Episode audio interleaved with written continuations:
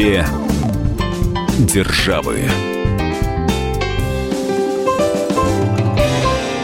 Приветствую всех слушателей радиостанции «Комсомольская правда». С вами Алексей Осипов, собственный корреспондент «Комсомольской правды» в Нью-Йорке. И журналист «Комсомольской правды» Ольга Медведева. На космодроме «Восточный» прошел запуск ракеты-носителя.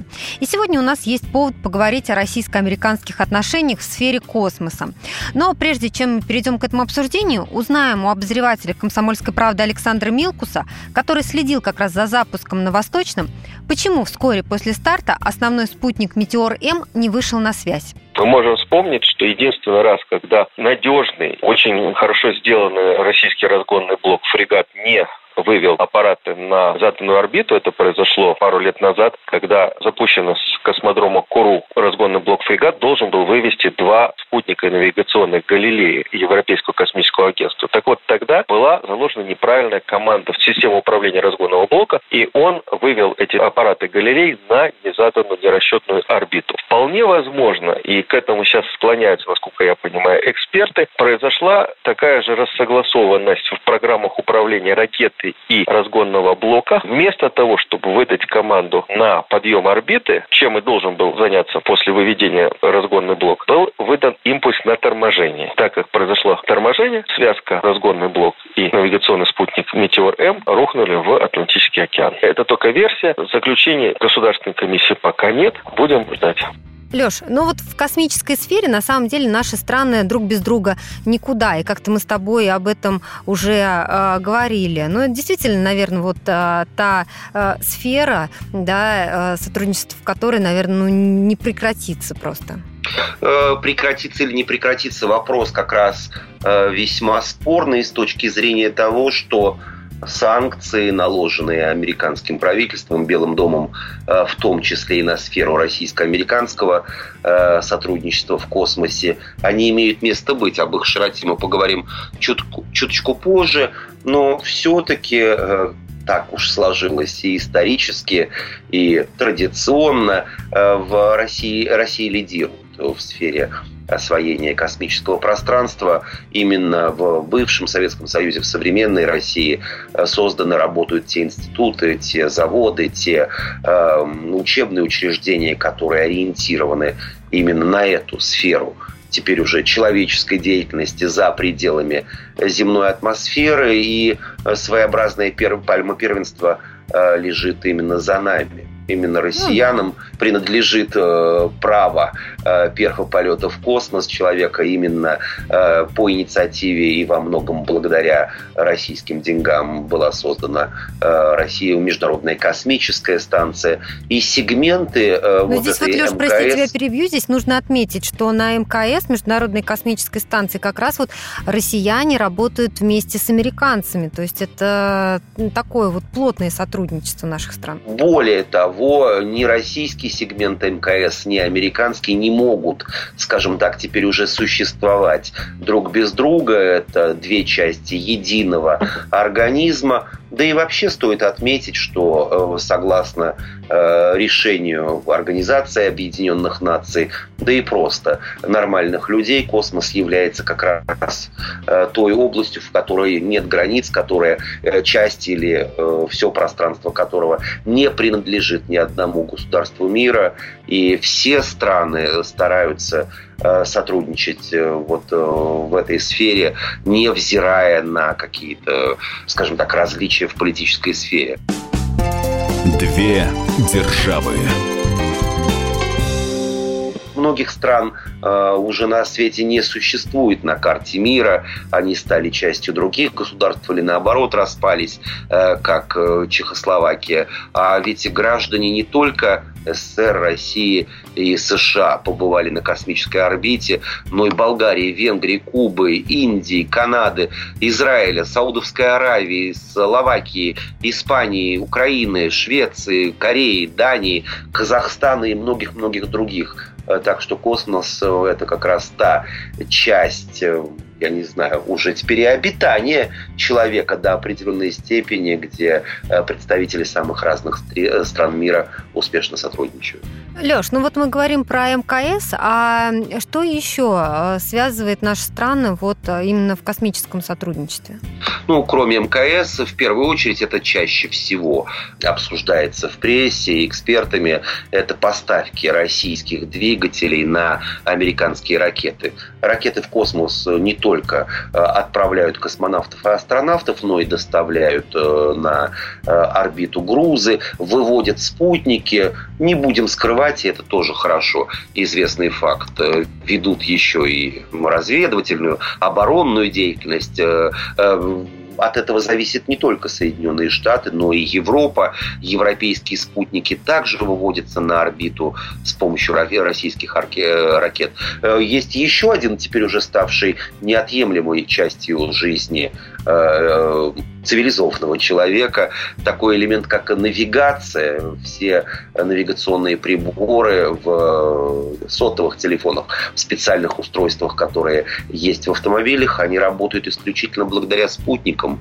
И вот такая вот спутниковая навигация для обычных людей, для автолюбителей, профессиональных водителей и дальнобойщиков, э, э, морских судов, она жизненно необходима, и одному с этим не справиться. Ну и, конечно же, научное сотрудничество э, в космосе изучается и жизнедеятельность человека, жизнедеятельность э, различных э, организмов. Все мы прекрасно знаем, что запускают, проводят эксперименты и с животными, и с микроорганизмами, и выращивают растения. Есть изучение собственного космоса, я имею в виду всевозможные телескопы, э, излучения и так далее, э, запуски спутников э, не только к Луне, но и к другим небесным телам, вглубь космоса. Сотрудничество здесь так велико, столь велико, что если говорить именно об академической среде, то существовать в рамках своего государства, а не всего мира, практически невозможно. Поэтому э, российские и американские э, ученые, занимающиеся исследованиями космоса в разных направлениях, давно и очень плотно сотрудничают. Ну вот то, о чем ты говоришь, это и есть основная причина, почему американцы побоялись накладывать широкие санкции в сфере космоса. Ну, э, широкие санкции они накладывать э, не побоялись. В 2015 году, э, когда вот все возможные пакеты санкций были подготовлены Газдепом и Минфином США и объявлены, немалое, скажем так, их, их количество касалось именно сотрудничества России и США в космическом космической сфере. Правда, сразу американцы оговорились, что проектов, связанных с МКС, Международной космической станцией, это не коснется. Разумеется, э, российская сторона к этому подготовилась, сгруппировавшись, перенаправив некоторые свои проекты в другие русла, совместные силы и освободившиеся возможности. Но, как выяснилось, что именно в этом аспекте американцы, ну нет, они не то чтобы погорячились, они были весьма и весьма декларативными. Э, никаких документов за этим не последовало. Более того, э, один из руководителей нашей космической отрасли э, сообщил журналистам на одной из пресс-конференций, что сразу после вот объявления Газдепом санкций, касающихся космического сотрудничества, взаимодействия с Россией. Ему позвонил глава НАСА, американского космического агентства, и сказал, что Э, дорогой российский коллега, пожалуйста, не читайте, не слушайте СМИ до тех пор, пока я вам не позвоню сам, э, наше сотрудничество будет продолжаться. Ну и вот прошло уже несколько лет, до сих пор такой звонок в Роскосмос не поступил.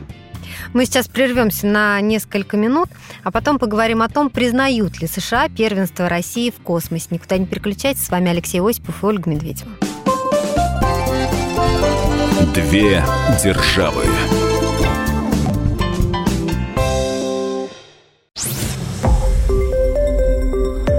Радио Комсомольская правда". Более сотни городов вещания и многомиллионная аудитория. Хабаровск 88 и 3 FM. Эм. Тюмень 99 и 6 FM. Кемерово 89 и 8 FM. Эм. Москва 97 и 2 FM. Эм. Слушаем всей страной. Две державы. С вами Алексей Осипов, Ольга Медведева, и говорим мы сегодня о том, как складываются а, отношения наших стран, России и США в сфере космической. Леша, и вот в предыдущей части нашей программы ты уже сказал, что а, Россия, точнее СССР, да, первым побывали в космосе, а вот признают ли это первенство в США? Да, признают, хотя до определенной степени, что, в общем-то, наверное, э, совершенно нормально и соответствует вот э, скажем так, типу американской, что ли, гордости, э, об этом не всегда говорят. Да, в американских учебниках э, истории, э, естествознания, на выставках в американских музеях, конечно же, в первую очередь говорится об американской миссии на Луну. Американцы mm. первыми американские астронавты первыми э, ступили на э, спутник, естественный спутник Земли, что ни Советский Союз, ни Российская Федерация никогда не отрицали и всегда гордились тем, что американцы были первыми на Луне. Кстати, в свое время в «Комсомольской правде» было опубликовано интервью с первым землянином Нейлом Армстронгом, американцем, который, увы, несколько лет назад ушел из жизни. Он очень много рассказывал нашим читателям и о том, как он попал в отряд космонавтов, как он готовился к лунной миссии. Ну и если бы мы э, пытались э, каким-то образом э, скрыть или видоизменить те подвиги, которые совершил в том числе и американский астронавт Армстронг, вряд ли бы мы откликнулись и на то печальное событие, которое произошло, повторюсь, несколько лет назад, когда Армстронга не стало с нами. Ну, получается, они взяли один факт, э, который подчеркивает, ну, как бы, э, в котором они могли бы, да, патриотизм свой проявить, да, мы были первыми на Луне. Ну, почему бы и нет? Тем более, еще раз повторюсь, никто этого не отрицает. Но в любом случае, э, именно Гагарина, Терешковой, вот других... они есть в учебниках у них? Да, они есть в учебниках, и более того, в прошлом году в штате Нью-Джерси был открыт бюст Юрию Гагарину. Это произошло по инициативе одного из учителей, который преподает астрономию и космонавтику ученикам средней школы. Сам учитель выходец из бывшего Советского Союза. И вот объясняя, рассказывая, изучая вместе со своими учениками вот такую космическую эпопею, он принял их инициативу, поддержал ее и позволил ей воплотиться в жизнь. Вот был изготовлен бюст первого э, космонавта планеты. А ведь, кстати, обрати внимание, Олег, Юрия Гагарина мы э, крайне э, редко называем первым советским, первым русским или российским космонавтом. Мы называем его первым космонавтом планеты, подчеркивая да. тем самым, в общем, вот отсутствие этих границ в космосе. И, Первый человек, который побывал в космосе, вот так вот. Первый человек, который побывал в космосе. И не акцентируем или не педалируем э, на том, что у него был не американский, а какой-то другой паспорт. Две державы. Если э, зайти в стены Организации Объединенных Наций, штаб-квартира которая расположена, как известно, в Нью-Йорке, э, всегда можно попасть на ту или иную экспозицию, где присутствуют фотографии, картины, какие-то э, предметы, связанные с а, освоением космоса. В холле штаб-квартиры висит точная копия первого спутника – Земли Юрий Гагарин и Валентина Терешкова. Это, кстати, очень малоизвестный факт, о котором э, мало почему-то говорят и мало вспоминают. Э, бывали в свое время в Нью-Йорке, именно в Организации Объединенных Наций, э, где их тепло принимали, где им аплодировали. Э, ну и, конечно же, э, память об этом э, сохранилась и будет храниться, наверное, вечно. Я имею в виду вот в данном случае жителей Нью-Йорка, по крайней мере. Э, что же касается упоминание или, скажем так, э, определенного акцента на первенство россиян, на первенство Советского Союза в освоении в космосе, то, повторюсь, его, ну, до определенной степени он затушеван, он размыт. Э, я думаю, что в первую очередь здесь, э, конечно же, повод для отсутствия гордости у самих американцев. С другой стороны, что тоже, в общем, совершенно нормально признавать чье-либо первенство вот именно в таком аспекте э, всегда, наверное, немножко обидно. Но ну, а если уж мы заговорили про Гагарина, по чьей инициативе 12 апреля стало Международным днем космоса? Справка на радио «Комсомольская правда». 12 апреля 1961 года Юрий Гагарин на космическом корабле «Восток-1» стартовал с космодрома Байконур и впервые в мире совершил орбитальный облет планеты Земля. Полет в околоземном космическом пространстве продлился 108 минут – Через год эту дату официально объявили Днем космонавтики в Советском Союзе. В 2011 году праздник получил официальный международный статус. Генеральная ассамблея ООН провозгласила 12 апреля Международным днем полета человека в космос. В этот день в стенах ООН проходят тематические конференции, Генассамблея обсуждает перспективы, прошлое и настоящее, э, освоение космического пространства чествуют э, космонавтов и астронавтов традиционно, э, российское постпредство, американское постпредство, постпредство других стран при Объединенных Нациях в этот день приглашают их в ООН. До некоторой степени, если говорить об россиянах и американцах, это несколько проще по одной простой причине, что в американском Хьюстоне, э, где находится штаб-квартира, где вот отряд американских астронавтов, э, учебные э, и тренировочные корпуса, площадки. Практически всегда на протяжении последних лет есть российские космонавты, которые совместно тренируются со своими американскими коллегами для полета на МКС и примерно с такой же частотой американские астронавты всегда есть в звездном городке. Ну вот мы говорим о том, что мы были первыми в космосе. Вот а, как ты считаешь, зная ситуацию и в России, и в США, мы сумеем сохранить вот это вот а, лидерство в космической сфере? Я думаю, что все-таки на этот вопрос э, ответ должны давать э, специалисты. Э, в сети, я имею в виду в средствах массовой информации, есть порой диаметрально противоположные точки зрения, оценки экспертов. Одни настаивают на том, что в скором времени лидерство может захватить Китай.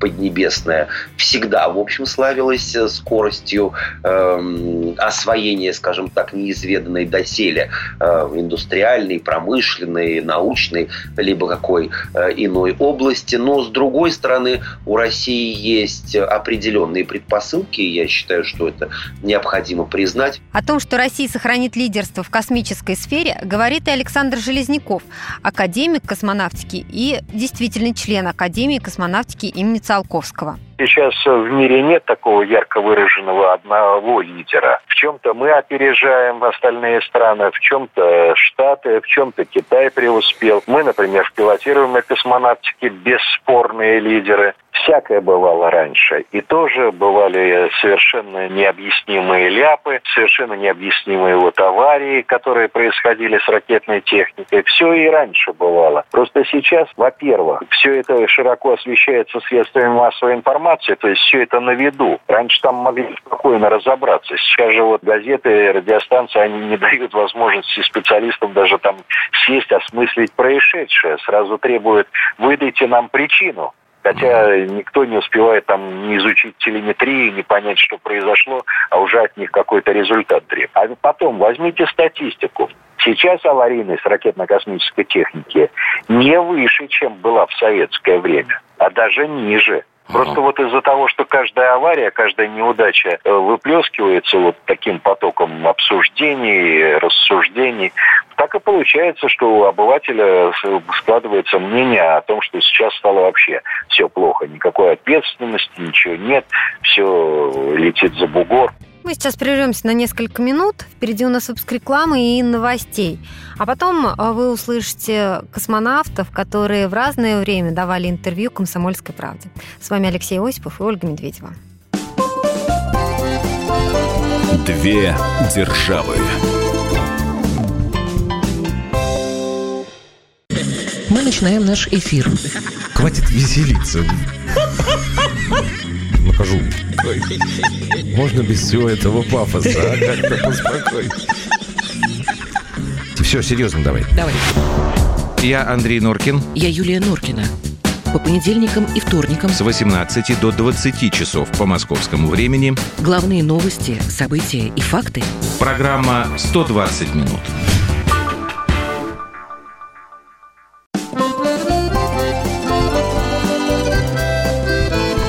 Две державы. Вами Алексей Осипов, Ольга Медведева, и мы говорим сегодня о том, как складываются российско-американские отношения в сфере космоса. И в этой части нашей программы мы обещали рассказать о тех космонавтов и обещали, что вы их услышите. Те люди, которые давали интервью «Комсомольской правде» ра- в разные годы. Ну вот, Лёш, э, многие наши слушатели и читатели «Комсомольской правды» знают, что Александр Петрович Гамов, обозреватель, очень э, хорошо знаком и дружен с Валентиной Терешковой. Справка на радио «Комсомольская правда». В 1963 году отправилась в полет первая женщина-космонавт Валентина Владимировна Терешкова. Полет проходил очень тяжело, но до последнего времени об этом старались умалчивать и не говорить вслух. При этом утверждают, что саму «Чайку», то есть э, это был позывной Валентины Терешковой, то тошнило, то она теряла сознание и вообще чувствовала она себя неважно в космосе. Сама Валентина Терешкова опровергает это. Она говорит, что мое состояние во время полета зафиксировано приборами телеметрии. Кроме того, все снималось на кинокамеру, и при желании все это можно посмотреть. Если бы мне было так плохо, как говорят, разве смогла бы я выполнить намеченную программу?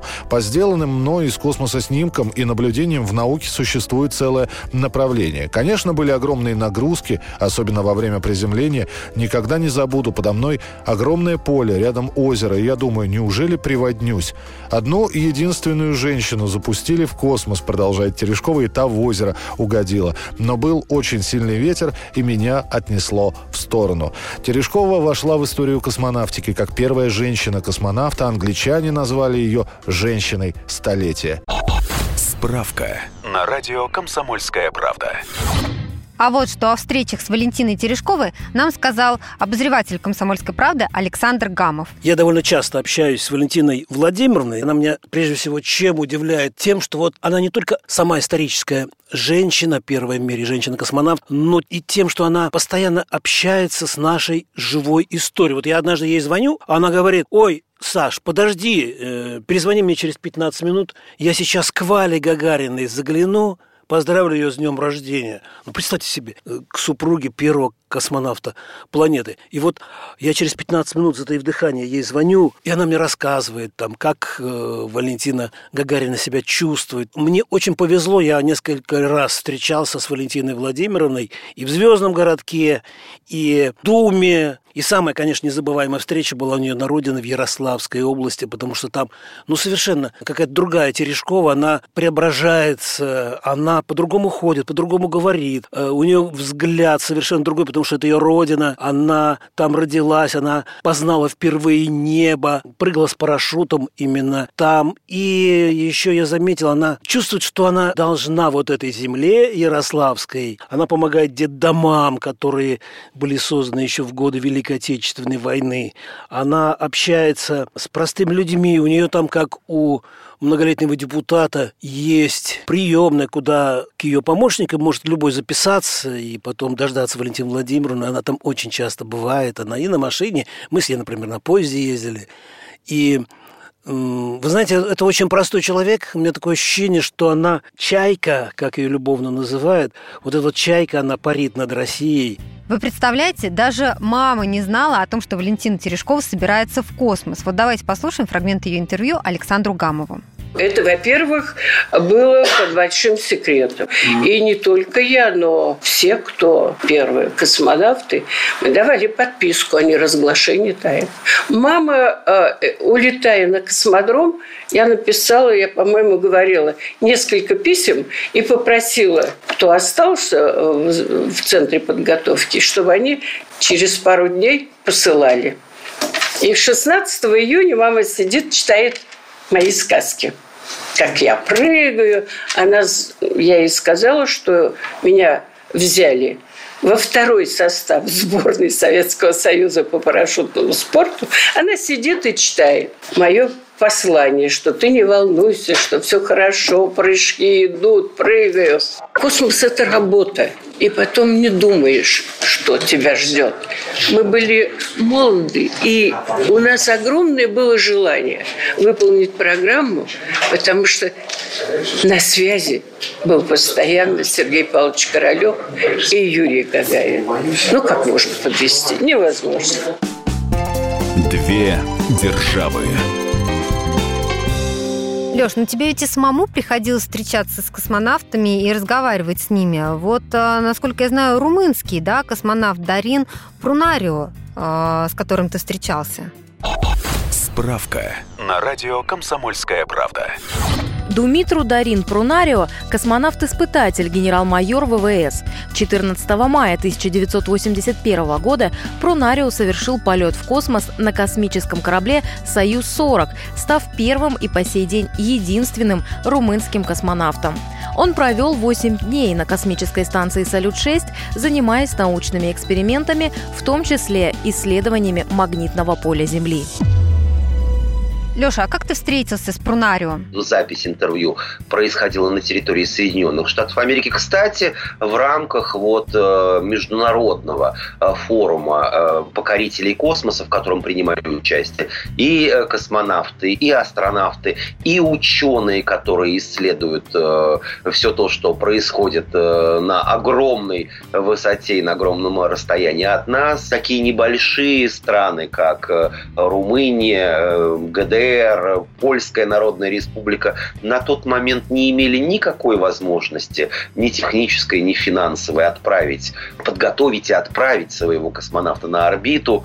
Тогда, э, благодаря Советскому Союзу, это было возможно, и это был не какой-то э, пропагандистский трюк, а это было реальное э, сотрудничество государств, которое сегодня в некоторых случаях переформатировано, в некоторых, увы, прекращено, но в любом случае для э, многих э, стран мира, правительств, э, научных кругов, космонавтов и астронавтов именно Россия, именно Звездный городок, именно Байконур остаются единственным правильным адресом, когда нужно отправиться в космос.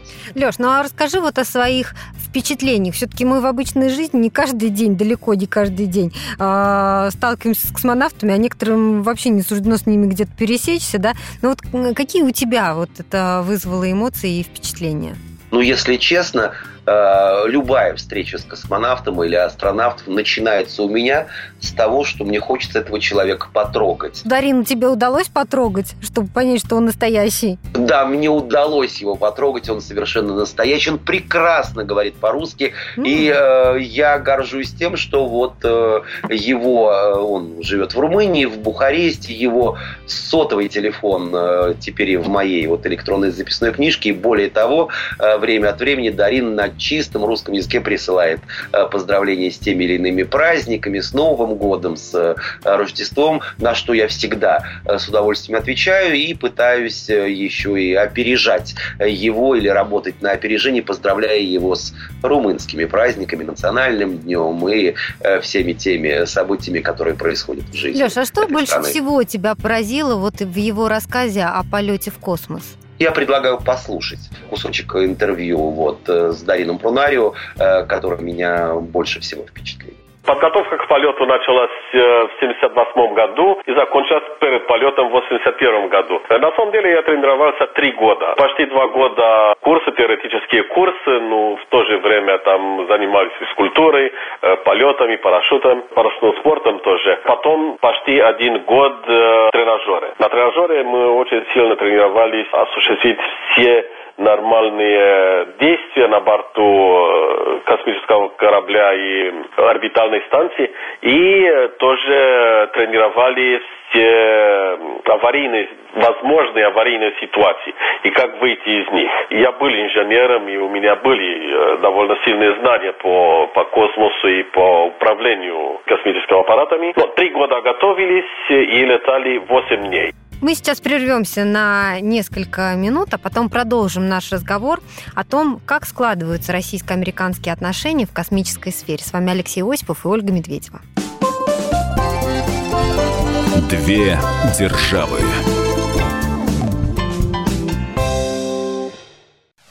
Товарищ адвокат! Адвокат! Спокойно, спокойно. Народного адвоката Леонида Альшанского хватит на всех. Юридические консультации в прямом эфире. Слушайте и звоните по субботам с 16 часов по московскому времени.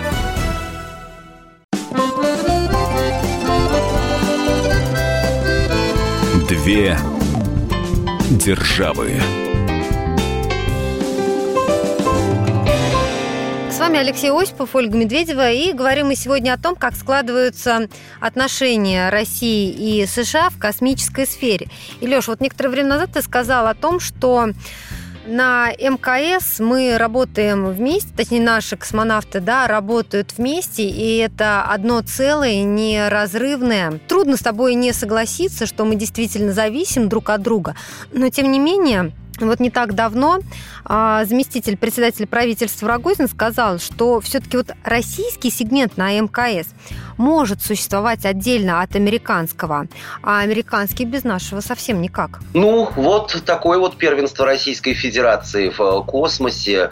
И э, напомню, что м, планы Э, НАСА на МКС простираются далеким, в общем-то, даже для современного человека и быстро живущего. 2025 годом и эксперты признают, что и сегодня, и завтра у американцев нет возможности создать и запустить э, в космос аналог МКС, угу. потому что это стоит огромных денег, огромных усилий и требует разработок и самое главное опыта. В самом начале программы мы с тобой говорили о том, что санкции, в общем, были объявлены. Вот все, что касается ракетных двигателей, которыми пользуются пользуются американцы, российских двигателей, которыми пользуются американцы для вывода, запуска своих ракет со спутниками. Э, было объявлено о э, чудовищных вливаниях на разработку. Некоторые американские корпорации говорили, что они близки к созданию прототипа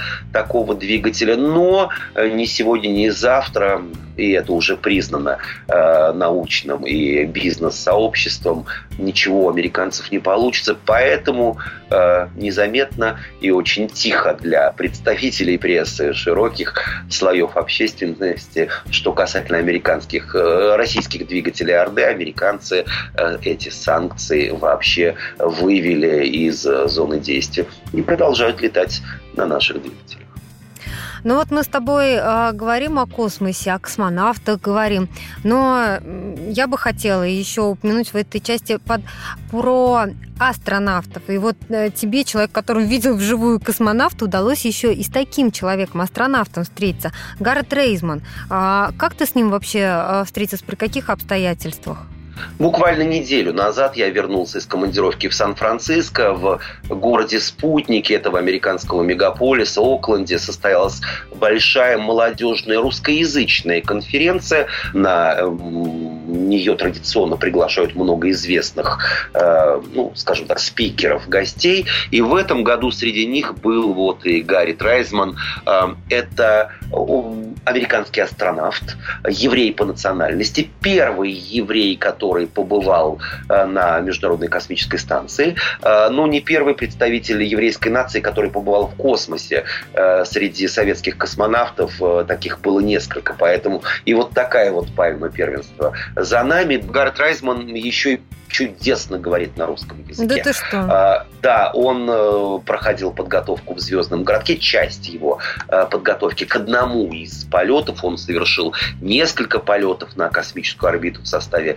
разных экспедиций. Э, он несколько раз выходил в открытый космос, так что я вот неделю назад потрогал руками э, человека, который не только был в космосе, но был еще и в открытом космосе. Ну и э, предлагаю послушать э, одну из э, цитат вот этого интервью. Э, я думаю, что ты, радиослушатели, будут сейчас удивлены. И советую обратить пристальное внимание именно на то, что в этой части разговора с ним сказал Гард Разнер. Это сказано, что первый шаг в космос – это русский язык. Две державы мое поколение, хочется надеяться, что и э, нынешние мальчишки и девчонки все-таки э, смотрят в небо и э, думают о том, чтобы хотя бы раз побывать на космической орбите. Для них космонавты настоящие герои и э, люди ну, сколько по состоянию на сегодня землян побывало на космической орбите? Уверен, что э, это количество не превышает нескольких сотен человек. Ну, вот такая вот штучная и профессия, штучное призвание. Ведь для того, чтобы отправиться в космос ни сегодня, ни завтра, ни тем более вчера, э, недостаточно того, чтобы заплатить денег и купить билеты или позвонить в какую-нибудь организацию. Этому предшествуют длительные, порой изнурительные тренировки. И, и не всегда и физическая форма да, может соответствовать да. таким полетам. И космонавты – это настоящие герои, поэтому я помню, как школьникам э, э, при очередном запуске космического корабля советского э, мы искали газеты. Это была и «Комсомольская правда», в том числе, которые на первых страницах публиковали биографии, фотографии. Но новых космонавтов, э, бережно вырезали их и приклеивали на специальную доску, на специальный стенд, который вот был в э, моем классе. Э, открытки, почтовые марки, конверты с изображениями космонавтов были излюбленным объектом коллекционирования или просто памяти. Я помню, с каким пиететом мои одноклассники и я э, смотрели, держали в руках портрет Юрия Алексеевича Гагарина, который принадлежал одному из преподавателей эм, он получил этот автограф в свое время и принес однажды в школу для того, чтобы продемонстрировать нам, ну что такое фотография, ну что такое э, подпись, э, роспись ручкой. Никакой материальной э, ценности они э, вот, не имели ни тогда, ни сегодня. Но это была фотография Юрия Гагарина, это был его автограф а каждый живой, да. я имею в виду увиденный вживую космонавт, Э, это был разинутый рот мальчишки или девчонки и восхищенные глаза. Мечтают ли современные российские дети стать космонавтами? Вот наши корреспонденты спросили об этом у школьников. Паше 14 лет. Я хочу стать программистом, потому что в ближайшем будущем, через несколько лет, многие профессии будут заменены программами, и я хочу создавать их. А когда мне было 7 лет, да, я мечтал стать космонавтом, быть как Юрий Гагарин и побывать на Марсе. Лера, 6 лет. Я хочу стать ветеринаром, потому что я люблю животных, особенно собачек. У меня нет собаки, но я хочу собаку Джек Рассел Терьер. Я бы хотела летать на Марс или на Луну, чтобы посмотреть, есть ли там собаки.